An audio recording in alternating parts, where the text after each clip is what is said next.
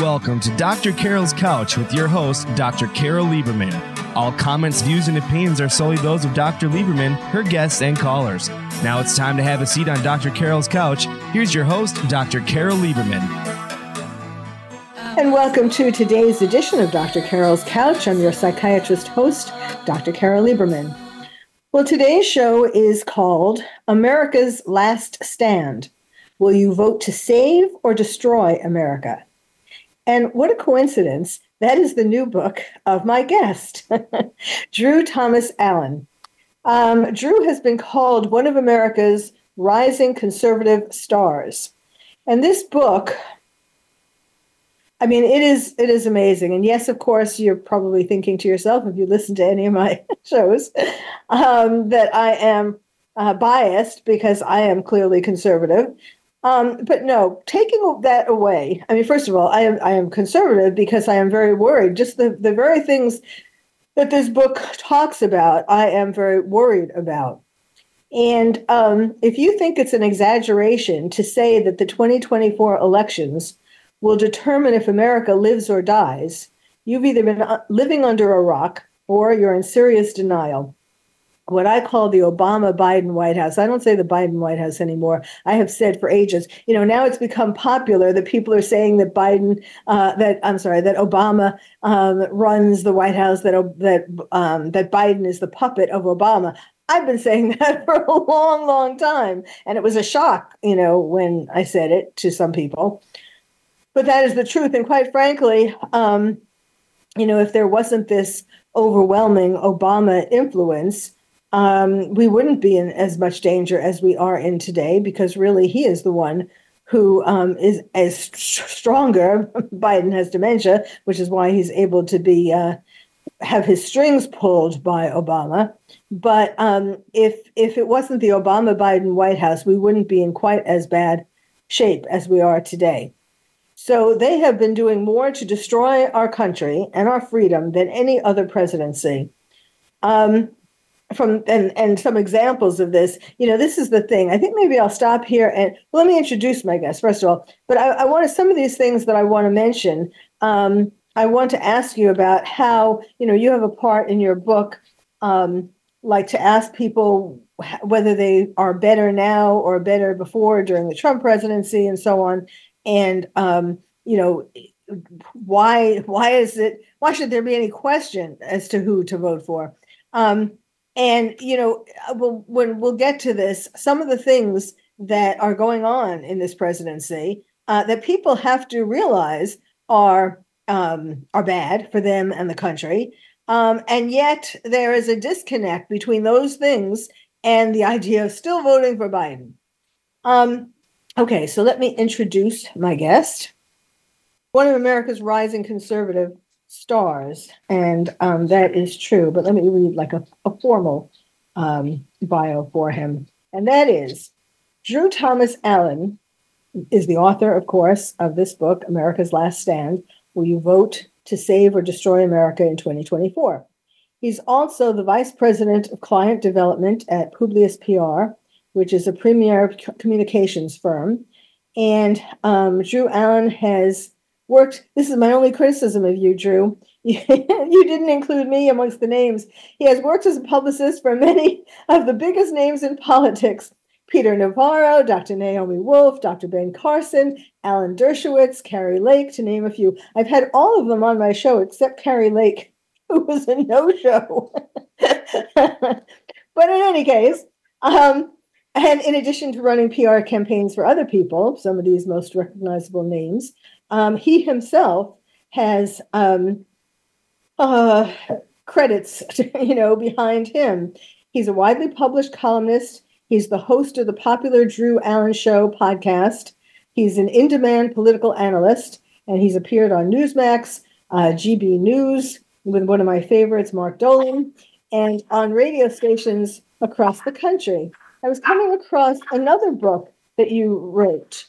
Um, you want to, oh here uncommon sense yep yep that was that was kind of my first foray into the political realm to be honest that was during the covid lockdowns and i live in california as you do uh, as well or you spend a lot of time there. And I, I'm up in Napa Valley.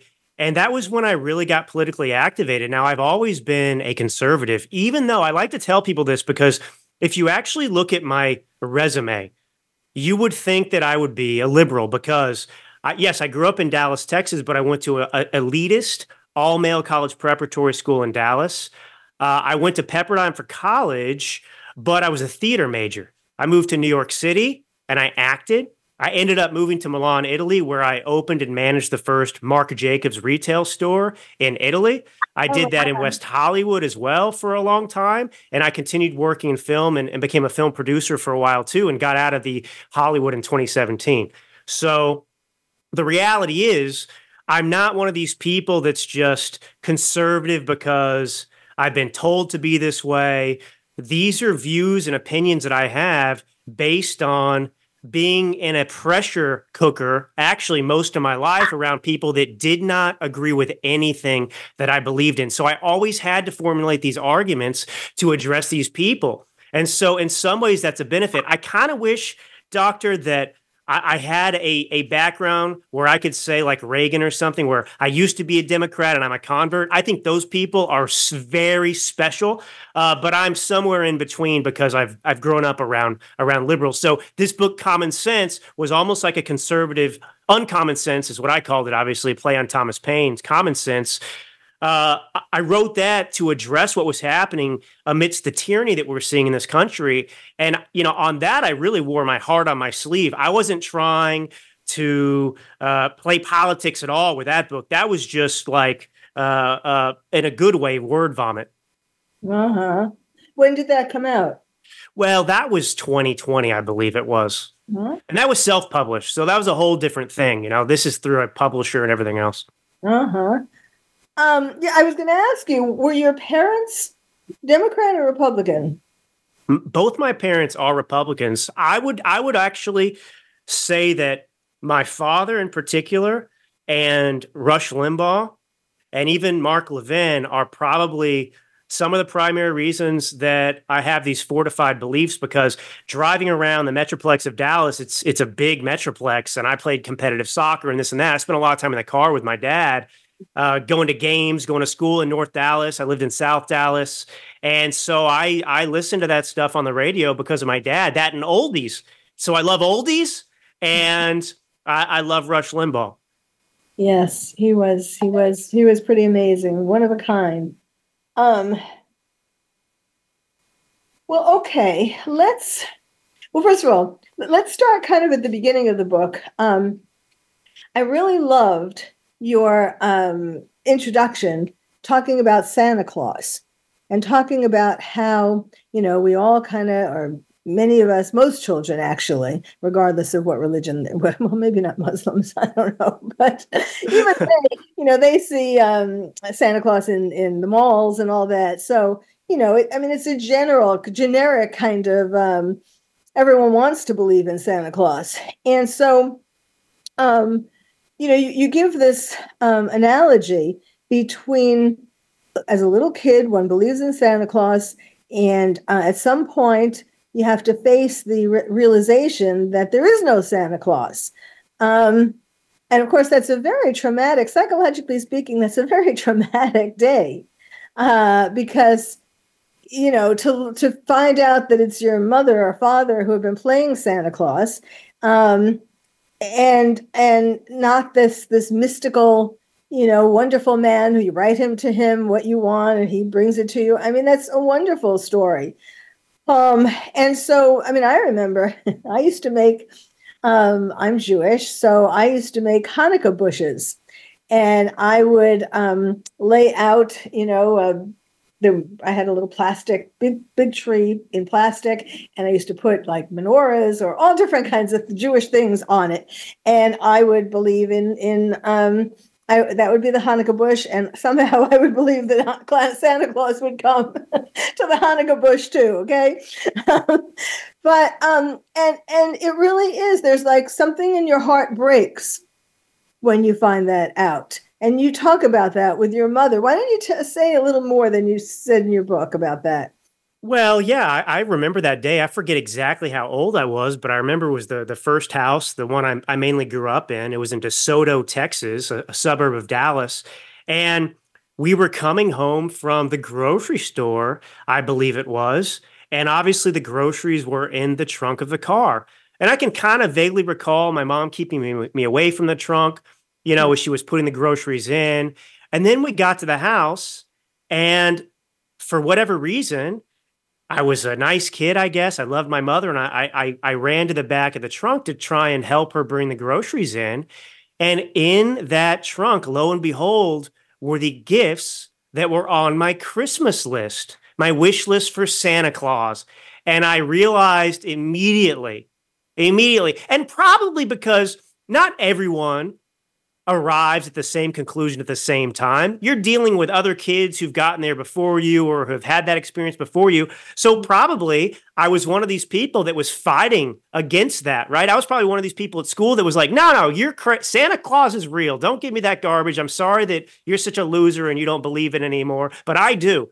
And then when that moment comes and you finally you put it all together and you say, "My goodness, Santa Claus isn't real." But here's what's important my parents did not then try to convince me that, in fact, Santa was real. Mm. They didn't continue this charade and game that is enjoyable. It's it's innocuous. I'm glad I'm going to do it for my children. But they didn't continue it till I was 15 and 16 and 17. Everyone understands that at some point it's going to come to an end. And so the parent and the child agree to move on because it's a child's belief. It's a child's game. If you had a 40 year old person that still professed that Santa Claus was absolutely real, what would you think of that person? They'd be crazy. Yes. But but my point in that chapter is to say that same skepticism that's healthy that arrives in our minds and our development at some point that leads us to conclude that Santa's not real well, where is that skepticism when it comes to political shams that are actually cancerous, right? Whether you want to go down the list of Democrat Party policies uh, or the lies with, with the whole pandemic, all of this stuff, where is that skepticism when time and time again, like Bidenomics, they, they, you know, this administration would tell you and convince and try and have you believe that what you're experiencing, what you're looking at with your own bank account, when you go to the grocery store and buy groceries, that that's not real. That in fact you're doing very, very well.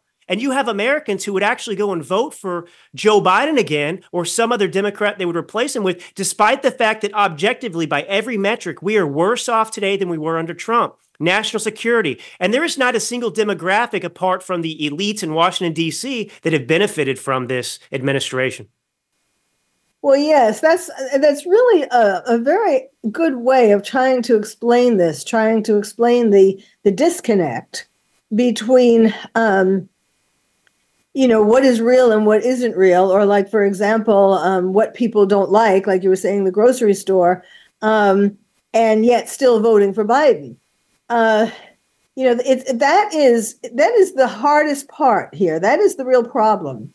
Um, to get people over that hump like to to realize that there is no santa claus um, to realize that that you know face it um, i talk about in the description of the show i talk about um, the Obama, the Obama Biden White House has done more to destroy our country and freedom than any other presidency. From the southern border invasion of illegal immigrants, terrorists, murderers, drug cartels, disease carriers, etc., who are depleting our economy and healthcare resources to politicis- to politicization politicization of the courts, to propaganda that uh, pretends to be edu- education, you know, the CRT um, trans stuff, and on and on. So people, you know, if, if somebody there, the average person, um, whether Democrat or Republican, realizes, knows really, just take immigration. They know that this is destroying our country, that there are, it's an invasion of America, that they, these are people who uh, we have, there's no way that we can support them all. Um, you know, on with social security benefits, I mean, social services and so on. Um, you know, New York is busting at the seams. Uh, there are a lot of these people who came over have been dangerous because they were criminals in the countries that they came from and um, so people it, it, makes common sense or uncommon sense to know that these kinds of things are not good for the country and not good for us individually. And yet they just like they want to hang on to the belief in santa claus they want to hang on to the belief that well you know i don't know i mean there's no way of like rationalizing it is irrational. Well and it's harming themselves in their future which is so mind-boggling about the whole situation and in some ways, yes, it's a cult like mentality. Um, but I think that really what's going on is we have a culture of apathy in our nation. Uh, a lot of Americans are just apathetic about everything. It starts at the top. You have an administration that is apathetic towards everything, all the harm they're causing to the country. Whether you go back to Jen Psaki, who tells angry Democrats, you know, go take a yoga class, or you have the current Karine Jean Pierre just denying reality and telling you, stop complaining. You've got a great president. You know, we don't care about your problems. They don't change their policies. They're completely apathetic. And that that trickles down, I think, in some way to the American populace. We're one, we're kind of numb because we are overwhelmed. Our sensations uh, and senses, I mean, have been overwhelmed by just kind of traumatic news and a traumatic media and this bludgeoning that never stops and there's no accountability anywhere in this administration ever. And so people just kind of turned off. They've decided kind of well i'm not going to do anything about it because i can't do anything about it. And that's of course the wrong mentality. Uh, we never should have won the american revolution. You know uh, they were not apathetic the founding fathers. If they'd been apathetic we wouldn't have a country. So i'm really trying to urge people to dig deep and really channel the patriotism, not racism, that's not in our DNA, despite Obama's uh, complaints. We do have patriotism in our DNA, and we've got to really find that and band together because this is our last stand. Yes, absolutely. Um, I believe that as well with everything. Um, okay, we need to take a break. When we come back, my guest, Drew Thomas Allen, will tell us more um, some of the things that he has in his amazingly sourced book. I mean, I was very impressed with that. You had you didn't you weren't just sort of spouting your opinion. You had sources for everything that people go, could go look up. So we'll be right back. Again, the book is called America's Last Stand. Will you vote to save or destroy America? So stay tuned. You're listening to Dr. Carol's Couch, and I'm your psychiatrist host, Dr. Carol Lieberman. Follow Voice America at facebook.com forward slash voice America for juicy updates from your favorite radio shows and podcasts. Are you having difficulty coping with these troubled times? Do you want help? Then contact Dr. Carol Lieberman today at www.drcarol.com. Dr. Carol is a certified psychiatrist who not only has won an Emmy, but is a regular on top television shows like Oprah Winfrey and Larry King. She's here to help you through books, CDs, and helplines. Having trouble relaxing? Check out her relaxation CD. Has the fear of terrorism crippled your life? Call the terrorism hotline. And if you're having trouble with relationships, check out her book, Bad Boys. Dr. Carol wants to help you today, so contact her at www.drcarol.com or for immediate help at 1 900 860 COPE. Get help making sense of these troubled times. www.drcarol.com. These days, everyone is looking for information on staying young, healthy, and fit. The Voice America Health and Wellness Network is here to help you on your quest to better health and a better you. We talk about everything from diet, fitness, and aging to substance abuse, personal growth, mental health, and much more. Learn from our experts who cover health and wellness from traditional and holistic perspectives. Tune in to the Voice America Health and Wellness Network. Healthy living starts here.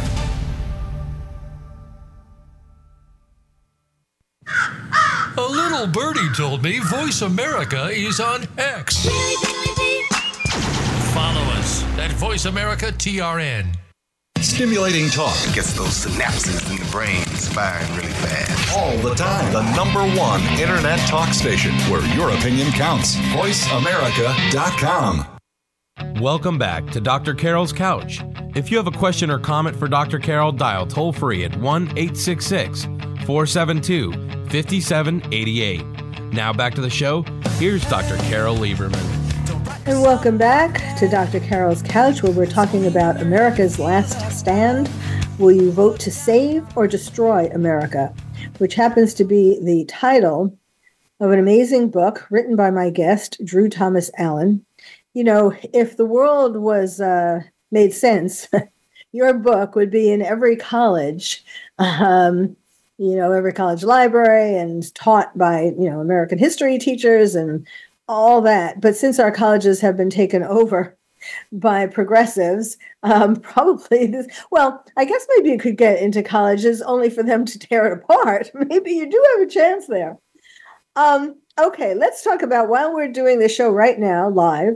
Um, there is the the poll um, in New Hampshire, uh, and you know, I mean, one one would I, well, I won't. I mean, it seems like, of course, in terms of Republicans, it's between uh, Trump and. Um, um, you know what? I have I have been having a um, a uh, brain. My brain stops. Nikki Haley. Okay, I'll tell you why.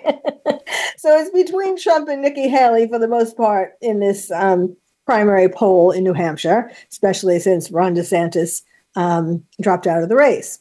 Um, so, what do you think about the, the poll and, and the people running and, and all of that? Well, I had been calling for this charade that is the primary, very superficial in nature, to end a while back. And I, I, I will confess that at the end of the day, I'm okay that we went to Iowa because, look, the principal argument from anybody who wasn't already supporting Trump was these polls are even rigged. They're not reflective of a reality. We haven't seen a single vote yet. And they were kind of premising that just wait and see in Iowa. DeSantis, in particular, he was making that the Super Bowl for himself. And he put everything he had into it to his credit. And then he still came up short. So then, great, he did the right thing we finally saw that those polls were not exaggerated, that they weren't untrue and false, that they were, for the most part, accurate, and that Trump is not stoppable in this nomination process. Well, now we go to New Hampshire, and New Hampshire is kind of the the Iowa for Nikki Haley. She's kind of been putting her eggs in the New Hampshire basket, and of course, Democrats can vote in the primary in New Hampshire. So I know for a fact, based on people I've talked to on the ground, that there are many Democrats that are changing their registration so that they can go and support Nikki Haley. What does that tell you about Nikki Haley? The fact that the New York Times, I think, even endorsed Nikki Haley, that the left wants Nikki Haley. I, I, I want to say something important, Doctor, because one of the, and I'm sorry if I offend somebody in the audience, but one of the stupidest things I have heard over the last six months is that the left's targeting of Trump and prosecution of Trump was some kind of 4D chess maneuver to ensure that Trump got the nomination because they truly believe Trump's the easiest to beat. The reality is the Democrats do not want to face Trump. That's not the truth. They would love to face Nikki Haley. They would have loved to have faced even Ron DeSantis because 2020 again, they're not as confident about what happened because we know that based on the unprecedented, I'll just leave it at this, changes to our electoral processes with mail-in ballots and mail drop drop off boxes that were not even legal in states like Wisconsin, but were used anyway. Uh, they don't actually believe that Biden is so uh, unbeatable. And so they don't want to face a rematch against Trump and Biden in 20. You know, Carol, what are what are people going to say if we get to November and they don't have some ability to have mass mail-in ballots like they did in 2020? How are they going to explain, let's say Trump wins, how are they going to explain when Biden not only doesn't get 81 million votes again, but it gets like 70? How are they going to explain that draw? Oh, people just lost enthusiasm. You know what I'm saying? There's a lot of yeah. reasons to not want this matchup. You know, I totally agree with you. Um, yes. Uh, you know, I will. I, I, I also agree about how Nikki Haley in New Hampshire and uh, DeSantis in Iowa, they really um, put up a good fight in terms of, even though they, I don't know if they thought maybe they did think that they could win, they certainly gave it the the maximum going to all the different visiting all the counties and so on personally and all that. They really did um, they were very motivated you know to do all of that. So yes they deserve credit for that. Um, i think um, looking at these people. Ron DeSantis, I mean, yes, it was about time that he that he threw in the towel. Um, I mean, the writing was on the wall long before he threw in the towel. And um, it, it's really, he really made a mistake um, because if he didn't run himself, you know, it's just like the Pence situation. These, these people um, think they, they have these inflated ideas about themselves. And like when Pence didn't have a recount because he he wanted to run for president, you know, um, and and Ron DeSantis also, um, so he wanted to run for president. He didn't want to be vice vice president, um, you know, for Trump's vice president.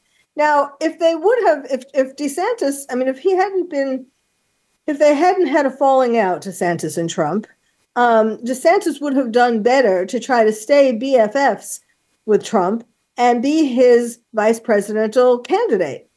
And of course, the question is, did he burn too many bridges at this point? And um, you know, would Trump even think about having him? I, I, what do you think about that? Well, firstly, I would say that Ron DeSantis made one of the most egregious political miscalculations of the modern American era in politics. Um, it's okay that he decided to run, but if he had run his campaign like Vivek Ramaswamy, just kind of parallel to Trump, uh, continued to push conservatism forward, continued to attack the Biden administration, but he became kind of like a Lincoln Project spokesman. And that's when he started to rub me the wrong way because for, for DeSantis, the biggest issues that we face as a nation are directly related to the treatment of Trump by the Democrat Party. And so DeSantis, for example, could not find it within himself while he was campaigning to acknowledge the fraud that took place in 2020. And he also couldn't address in a respectable way the left's persecution of Trump. He couldn't come to Trump's defense full throatedly and say, hey, this is wrong because it didn't help him as a political candidate. So it showed selfishness. And I've tried to explain to people, and I am not a DeSantis hater. I hope actually that he does have a bright future ahead, but I'm a little bit concerned for him. It made no sense to do this. He could have been a VP possibility, and he could have certainly walked into the White House potentially in 2028. Now all of that's up in the air. But what we learned about Ron DeSantis is that he's a career politician. Remember, Ron DeSantis followed a playbook, a blueprint to political success. He went to Yale and Harvard. I'm not faulting him for that. Okay. And then he joined the Navy. Thank you for your service. He did about five years there. And then what did he do? What many people have learned to do. They do their military military service, and then you know it's kind of a badge of honor. It is for the nation, but it's also helpful when you want, want to run for office. So he's in Florida. He runs for Congress, and he wins. That's fine as a congressman. And then remember in 2016, Senator Marco Rubio briefly decided not to run for his Senate seat again because he ran for president. And what did Ron DeSantis do? He announced that he was going to run to take Rubio's Senate seat. It was very brief because Rubio dropped out and then uh, DeSantis did the respectable thing and ran for his congressional district again and won. And he allowed Rubio to have, he didn't contest Rubio. But the Senate obviously is a step up from Congress if you're a politician, the way you view things. Mm-hmm. Okay, so what do we see now? A trajectory where he's trying to climb the ladder, climb the ladder. We get to 2018, and Rick Scott is termed out as the governor of Florida. He served two consecutive terms, so he's done. And so you had Ron DeSantis, who's a congressman, resign from Congress so that he can run for the governor's seat. And of course, Donald Trump helped him win that seat. The rest is history. He won. But all I'm saying to you, it's not a judgment per se. It's just to say that Ron DeSantis is kind of like you hear these stories about Bill Clinton. You know, he's 14 years old and he's telling people, when I grow up, I want to be president. You know, Ron DeSantis looked in the mirror and he saw a future president. Uh, Donald Trump, the reason people love him still no one views him as a politician. He didn't look in the mirror and say, I'm going to be president. He looked at a country on fire and said, Hey, I'm going to run for president because I want to do something about this. And for me, that was moving to understand about this kind of 2024 matchup. And I think it at least helps to explain what happened.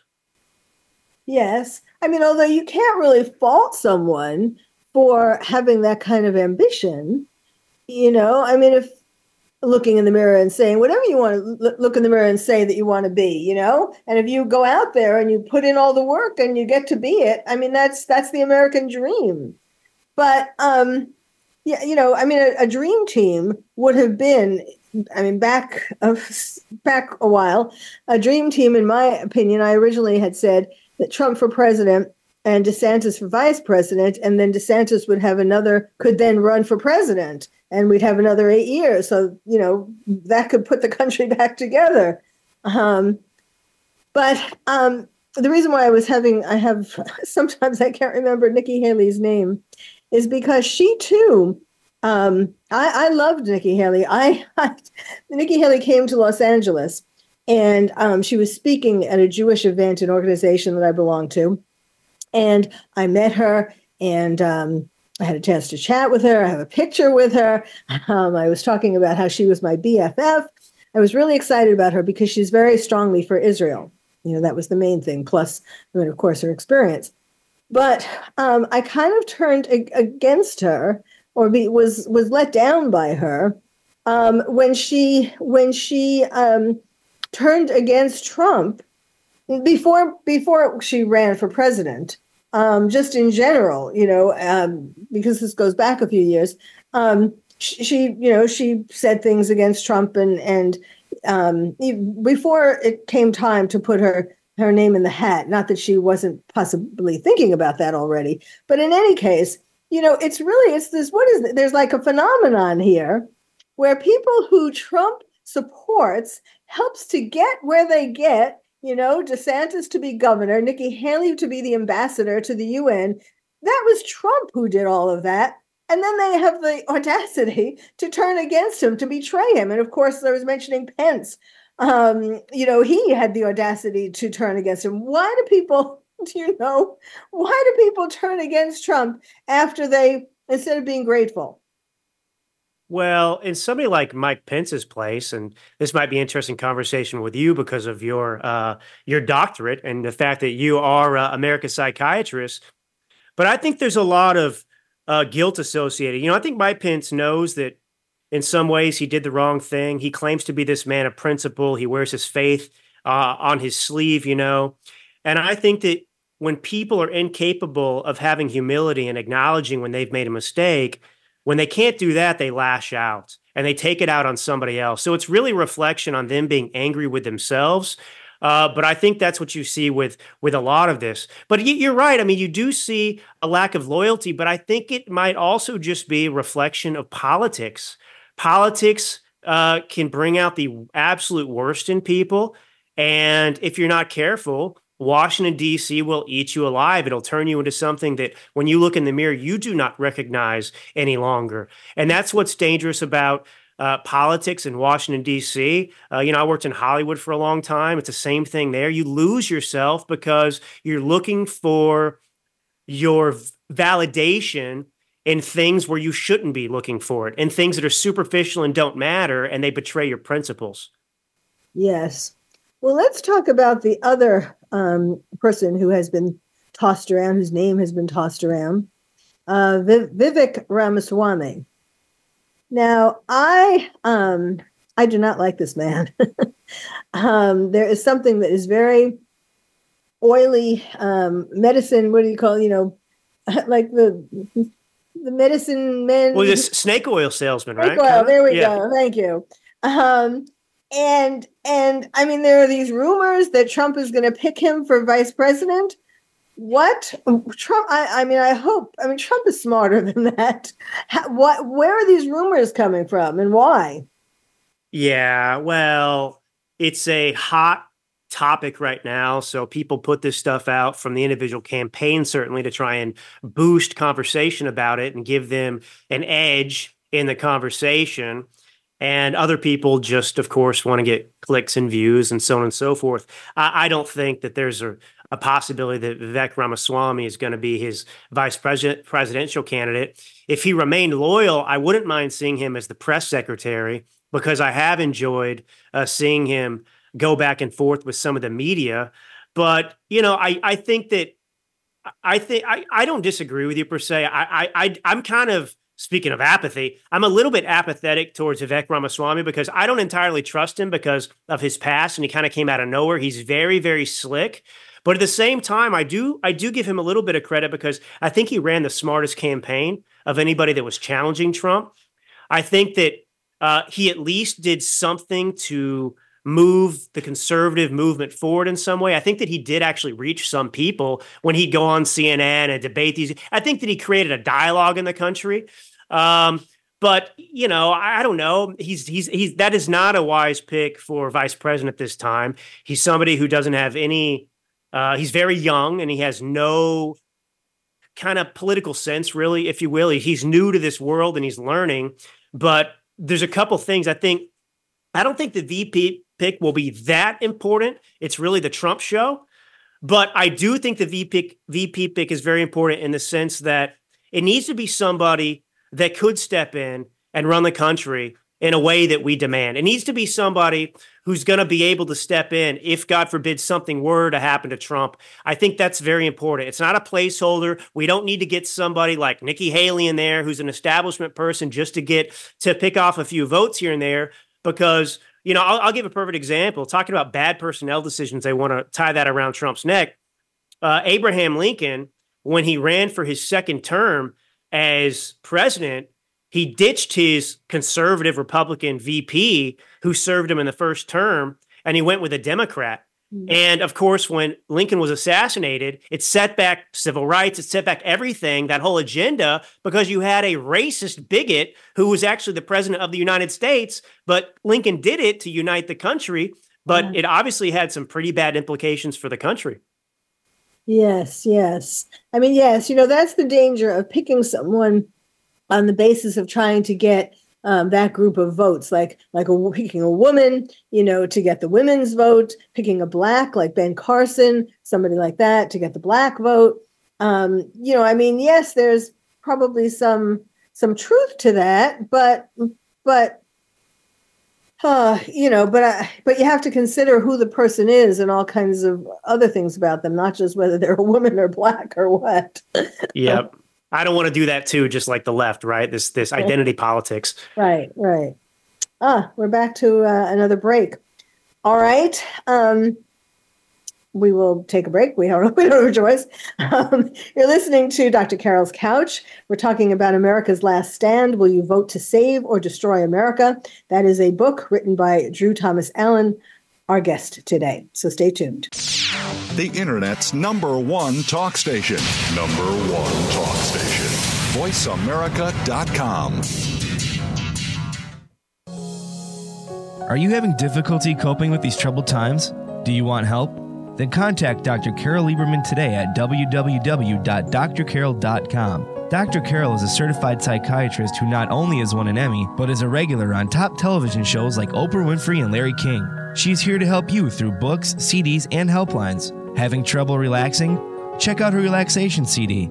Has the fear of terrorism crippled your life? Call the terrorism hotline. And if you're having trouble with relationships, check out her book, Bad Boys. Dr. Carole wants to help you today, so contact her at www.drcarol.com or for immediate help at 1 900 860 COPE. Get help making sense of these troubled times. www.drcarol.com.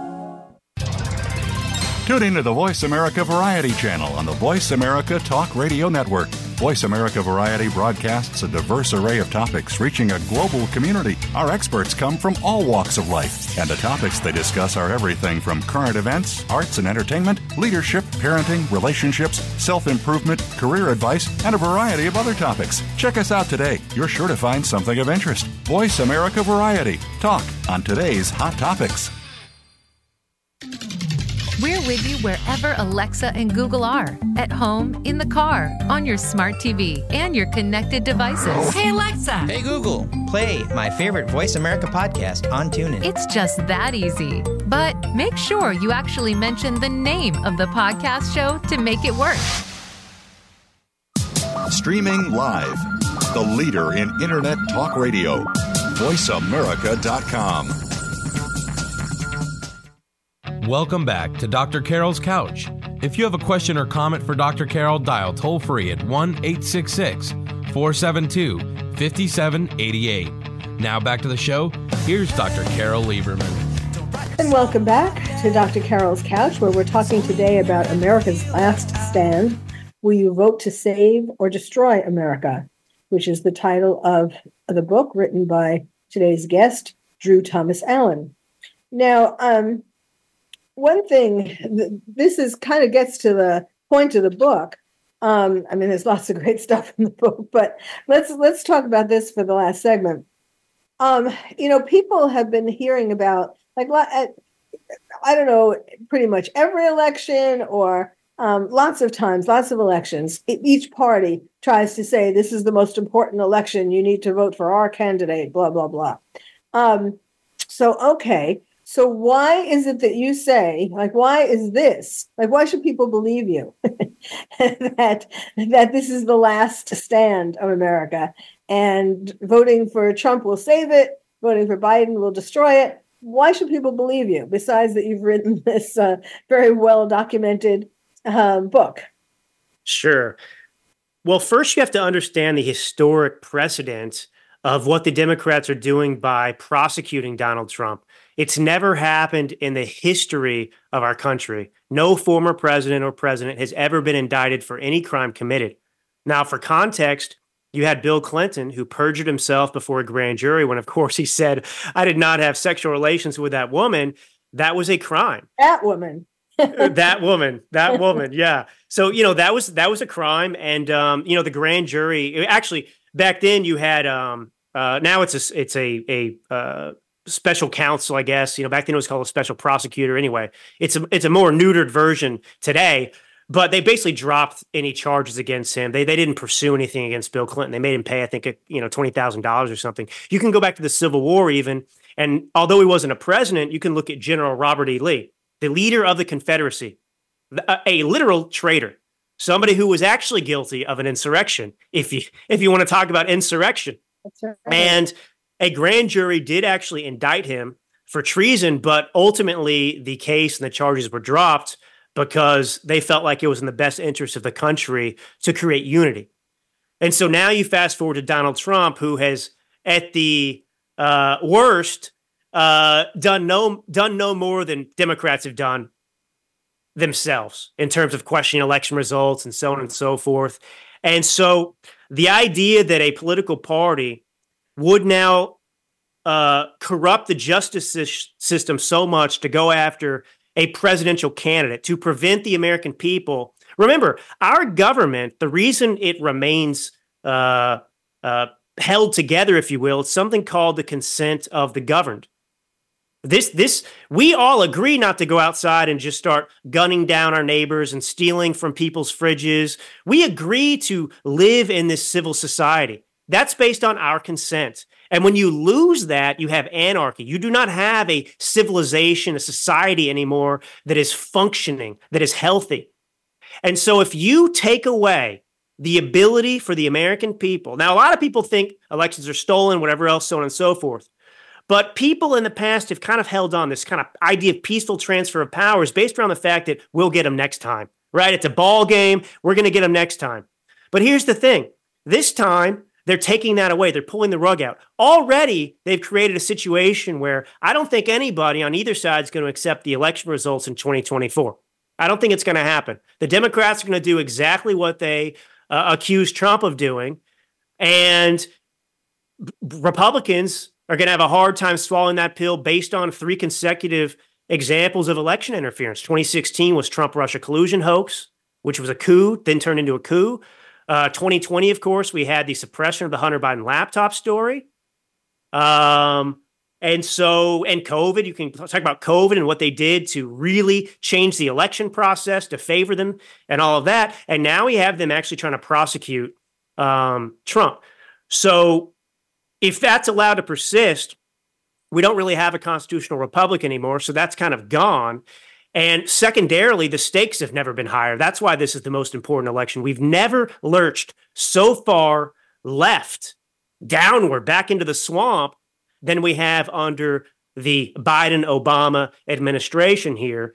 And if you look at what's happening at the border, unprecedented numbers of illegals. That's treason, by the way. I'm not I'm just throwing out words loosely. I'm not that kind of person. It is treason. It's a violation of your constitutional duty if you are facilitating intentionally the illegal invasion of America. Yes. Um, but everywhere you look, it's unprecedented. Um, the economy is not healthy. It is uh, smoke and mirrors right now. And I would remind people that we don't know what's real because back in quarter two of 2022, you actually had the Biden administration claim that they created over a million jobs. Mm. for Q2. And then we got to December, and it was the Philadelphia Fed that looked at the numbers many months after the fact, right? And they said, actually, you created 10,000 jobs. so they inflated the job creation by a million. And by the time they got to December, it had moved on. So we don't know what's real and what's not right now, but we're not in good shape anywhere you look. And, you know, if you just ask yourself, were you better off under Trump or Biden? You cannot objectively say you're better off under Biden. Yes, absolutely. Um, you know, and of course, it's going to get even more complicated because, uh, I mean, first of all, I was reading something today about um, about the uh, the voting system. Um, you know how already uh, they're talking about how it was easy to Dominion, how it really was easy to hack, and how undoubtedly it was hacked before, and all the things that happened in 2020. Um, and now we have AI, uh, and that could could cause even more uh, confusion and chaos and all of that. So, I mean, you know, if you think wokeism is bad, putting turning things upside down, AI is going to really make it so you don't know what's real and what's not. That's exactly true. And people cannot discount, they already have a plan in place. In my opinion, Trump has mentioned it himself too, I believe. But these illegals who've come in here, more than 6 million, probably closer to 10 million already, um, you know, they will be used as, as, as Democrat voters. You've seen video of some of them showing up at the border and they're asked where are you going and they pull out a piece of paper and someone has handwritten an address at some city center in Philadelphia.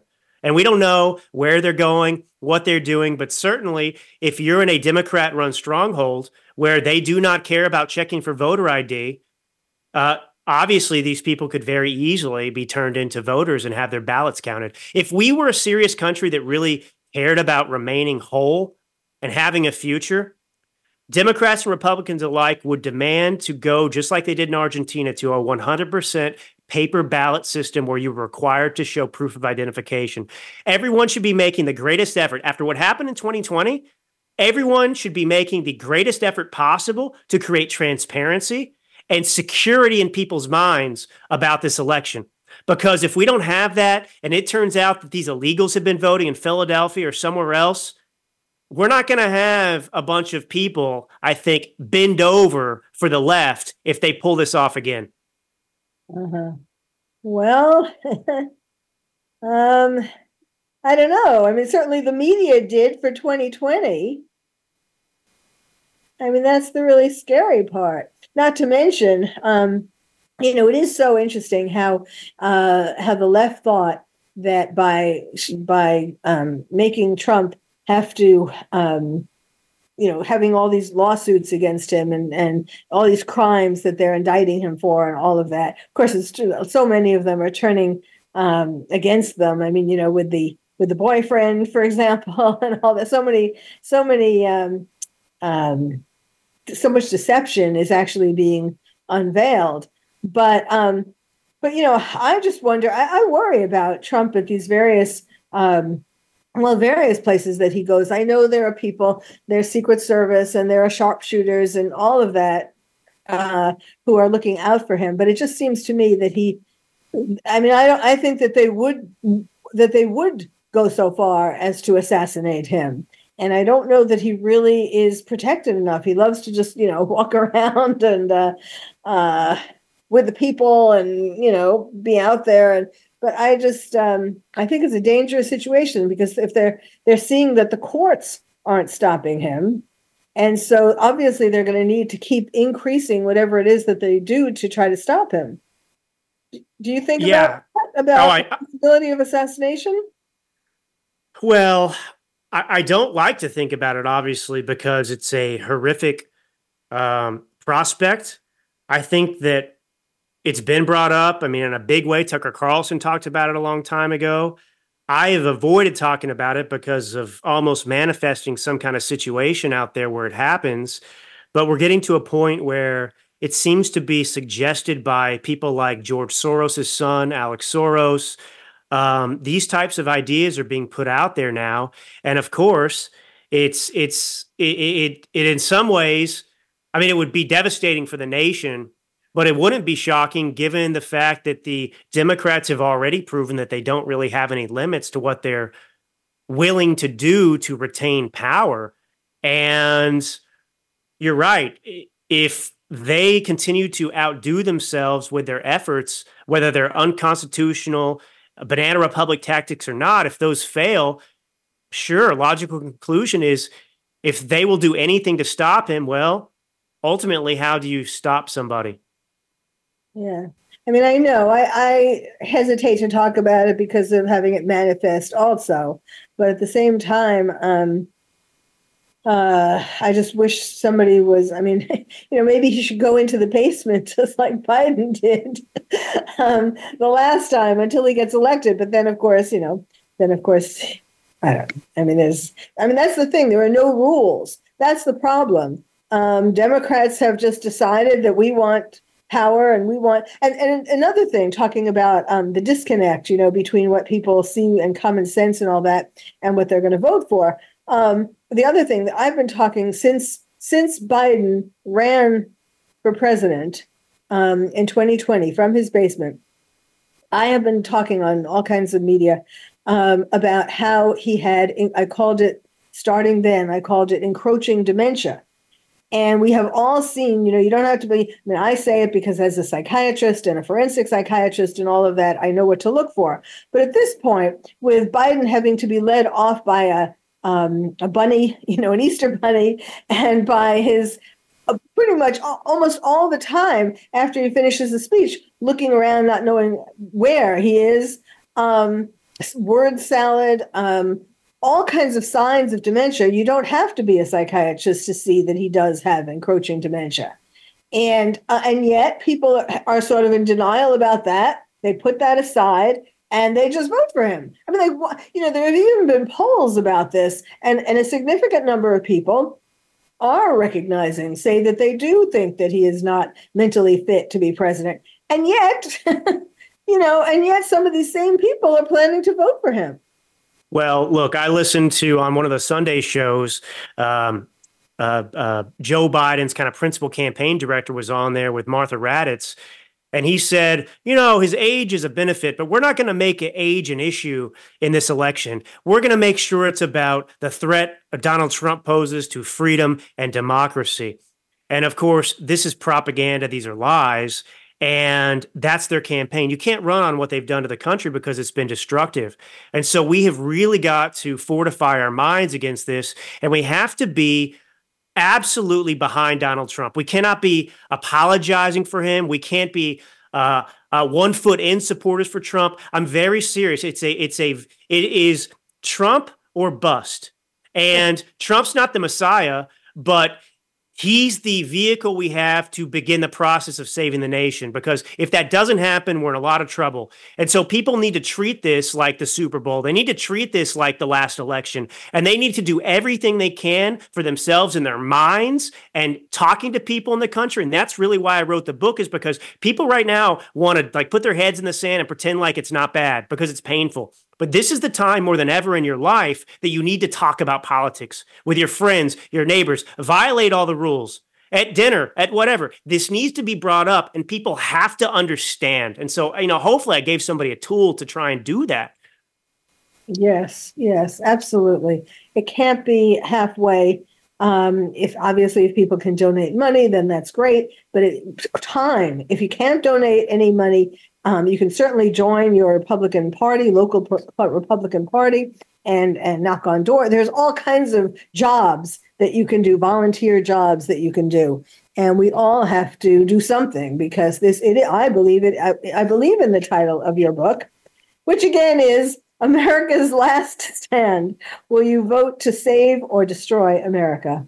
I totally agree with you. I, I we will be it, it will be um, chaos it will be anarchy it will be a mess in America. And um, with the world, with all our, our enemies uh, feeling empowered ever since Biden surrendered to the Taliban, that is when everything started going to hell in a handbasket. So thank you so much um, for your book and for your speaking out.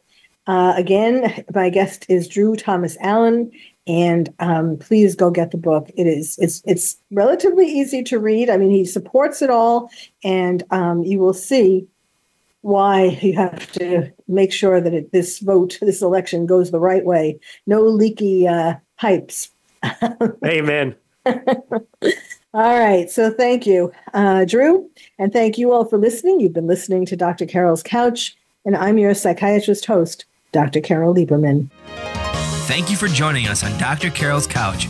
Join us next week at 1 p.m. Pacific Time for another installment of Dr. Carole's Couch. We'll save you a seat.